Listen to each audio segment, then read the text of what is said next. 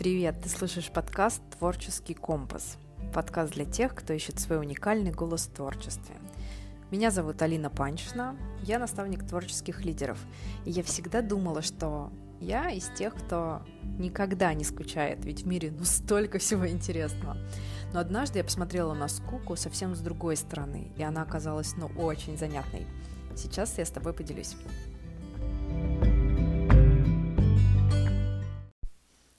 Как часто ты позволяешь себе скучать? Наверное, в наше время очень сложно заниматься ничего не деланием, потому что у нас есть доступ просто ко всему на свете. Стоит только открыть браузер. Наверное, это наше дурацкое человеческое стремление получить моментальное удовлетворение очень многим не дает скучать. А, ну еще и всеобщая гонка продуктивности не позволяет расслабляться, убеждает нас, что нужно стабильно выдавать результаты, ни в коем случае не останавливаться. И, наверное, для каких-то заводских машин и роботов это классная идея, но в нас, людях, все же очень много от природы. А природа, как знаешь, циклична. Чтобы осенью был урожай, нужно, чтобы за зиму земля успела отдохнуть и восстановиться.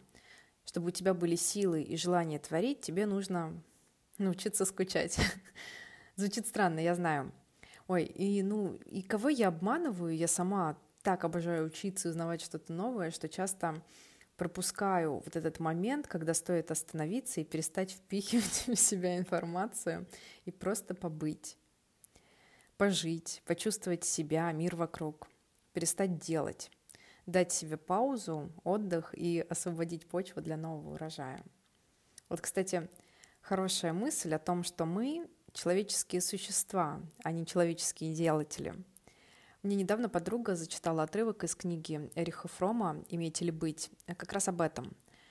Поставив свое «делать» на передний план, мы часто перестаем чувствовать жизнь, а еще начинаем совершать действия из нужды, сгоняя себя в стресс и не давая свободы и жизненного огня для творчества.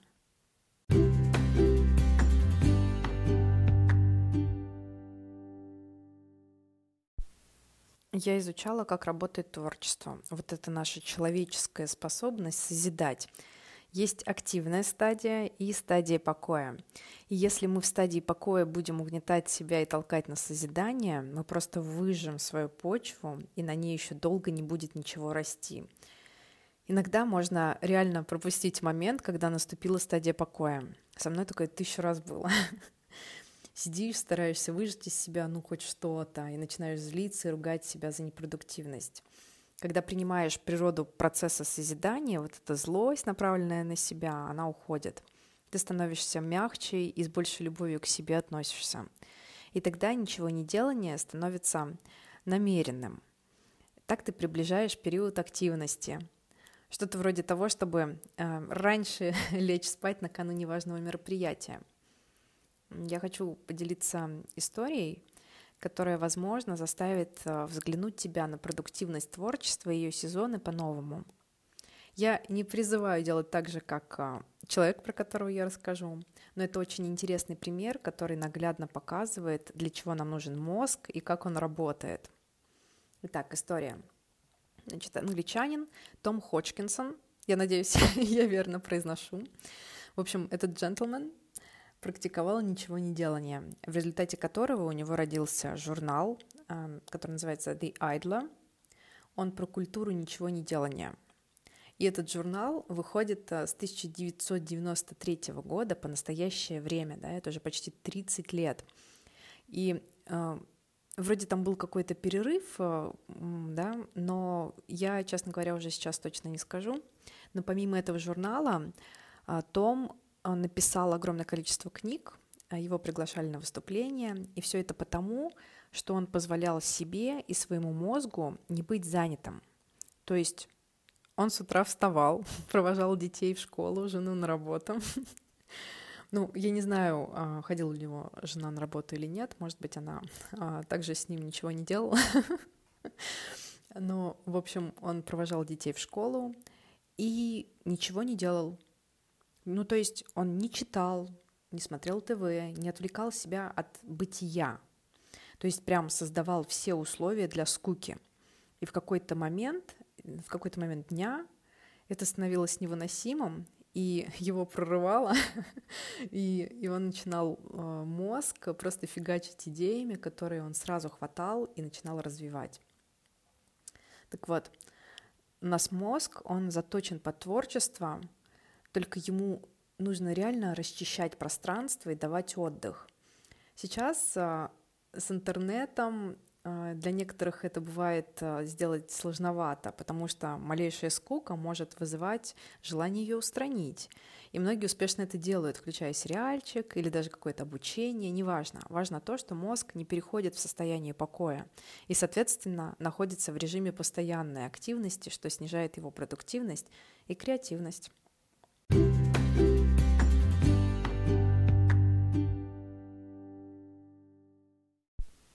Кстати, вот у моего любимейшего, и я не побоюсь этого слова, гениального, я правда так считаю, комика Бо Бёрнема в Special Inside есть шикарный номер, который называется «Welcome to the Internet».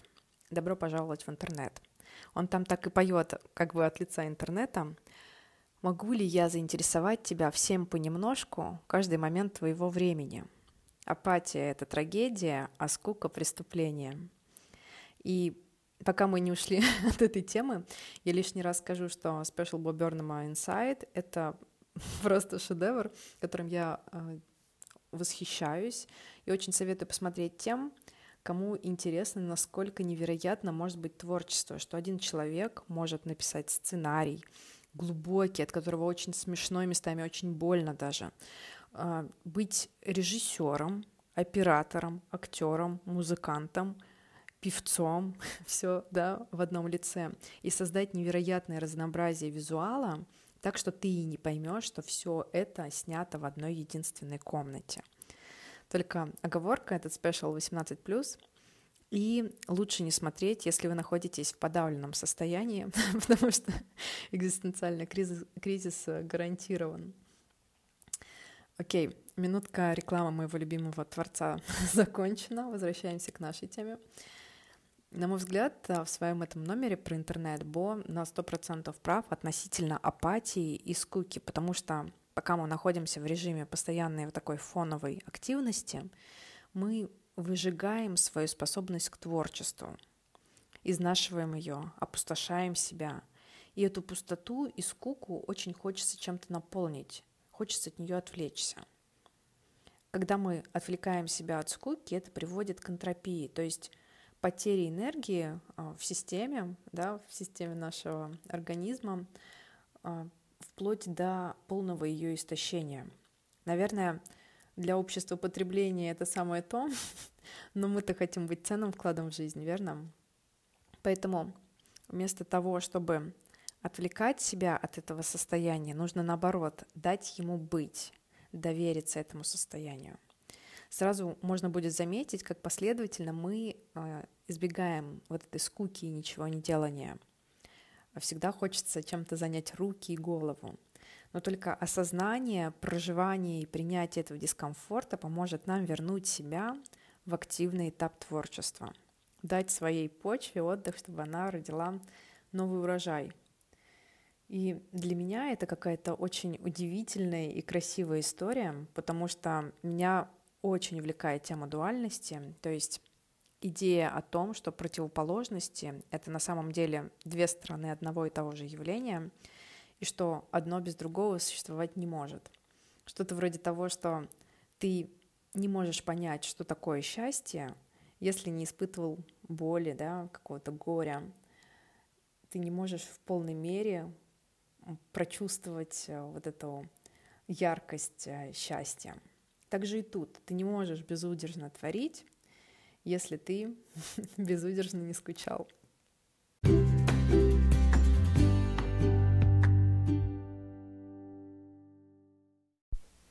Таким образом, если ты будешь смотреть на вот это состояние, когда у тебя ну, никак не получается творить, да, когда ты чувствуешь, что ты выжимаешь из себя, пытаешься что-то придумать, вот если ты будешь смотреть на это состояние не как на какую-то пытку, от которой нужно избавиться срочно, и которые нужно, нужно себя чем-то вдохновить, мотивировать. А вот если ты будешь смотреть на это состояние как на предвестник творческого потока, ты будешь совсем иначе относиться к этому периоду. То есть ты будешь понимать, что ага, я сейчас нахожусь вот здесь, это значит, что мне сейчас нужно дать себе восстановиться, и дальше уже будет следующий, как бы, следующий этап, следующее наполнение энергии, да? То есть будешь с большим уважением себе, к себе относиться и к своей потребности восстановить творческие силы и энергию свою, да? С нежностью и заботой к своей созидательной способности, да, вот этой вот человеческой особенности, которая вообще очень прекрасна, которая свойственна любому человеку, которая отличает нас от животных. Да, то есть будешь с большим уважением относиться к себе как к человеку. И мне кажется, это вообще хорошая идея, постоянно сверяться с внутренним компасом, спрашивать себя, а где я сейчас на своем пути? Что я сейчас чувствую? Иду ли я туда, куда меня зовет сердце? Нужно ли мне сделать привал на моем долгом пути? Да? Ведь этот путь, он, ну, действительно долгий. Если ты выбираешь творчество своим делом жизни, тебе просто необходимо понимать, что дорога требует остановок, да? Там, сверки с картой. Умение, вот главное, умение наслаждаться этой дорогой. Нежеланием поскорее добраться во что бы то ни стало до финальной точки маршрута. В этом, ну, нет особого смысла. Жизнь — это процесс, а не результат, да? Это сам путь. И если ты там, в своей творческой карьере не получаешь удовольствия, да, вот на своем этом пути, тут там, может быть несколько вариантов. Может быть, это не твой путь, а ну, кто-нибудь тебе другой задал маршрут, и ты неосознанно его принял, там, может быть, там, родители, или просто ты там что-то увидел в другом человеке и подумал, что тебе нужно также развиваться, да, взял, перенял какой-то чужой сценарий на себя. Так если так, если ты на самом деле где-то в душе хочешь вообще в какую-то другую сторону, но почему-то тебе кажется, что должно быть именно так, тогда выбирай свой путь. Да, ты взрослый человек, и у тебя есть способность выбирать то, что ты хочешь. А может быть, ты просто не взял необходимого в дорогу, да, или выбрал неподходящую экипировку. Это как я там, в течение долгого времени пыталась там, рисовать в каком-то стиле, который мне совсем не подходит. Или какими-то материалами, которые, ну, не мои. Да, скажем, ну, вот такие моменты. Или, ну, я не знаю еще, какие, какие примеры можно привести. То есть, если это так, если тебе чего-то не хватает, или ты в чем-то не своем сейчас находишься, то это никогда не поздно изменить. Да? Опять-таки, выбирай то, что тебе подходит. А может быть, это как раз вариант, про который мы сегодня говорим. Может быть, ты просто устал, и тебе нужно немного отдохнуть, прежде чем двигаться дальше. Вот почему в походе ты не забываешь отдохнуть. Да, на физич... ну, физически ты устаешь. У тебя получается физическая усталость более ощутима. А на творческом пути ты забываешь отдохнуть. Почему? Да? Что для тебя какая-то усталость моральная, интеллектуальная, она не говорит о том, что нужно сделать паузу для того, чтобы наполниться. Нужно освободить пространство и место для новой энергии, да?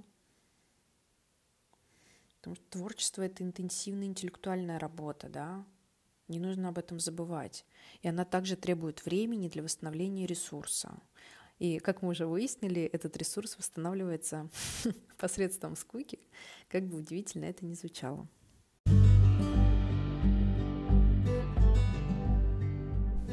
Мое задание на сегодня небольшое, но важное.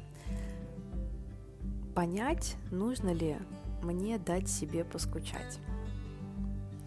Положи себе руку на грудь, закрой глаза и представь, что занимаешься творчеством прямо сейчас. Ну или, не знаю, работой своей. И почувствуй, что сейчас внутри. Это чувство радости и удовлетворенности или чувство усталости, опустошения. А может, ты уже совсем ничего не чувствуешь. И такое может быть. Если твой вариант один из двух последних, позволь себе поскучать от души. Не читать, не смотреть сериал, не кино, не есть, не готовить, не заниматься спортом, не занимать себя переписками и беседами. Позволь себе провести выходной в полнейшем ничего не делании. Просто сиди, ходи, смотри на небо, деревья, птиц. Не давай импульсам отвлечь себя чем-то более интересным, даже если на это, ну, очень дискомфортно. И в какой-то момент обязательно ощутишь прилив энергии, почувствуешь глоток свежего воздуха и вернешься к своему творчеству. На сегодня все. До скорой встречи на следующей неделе.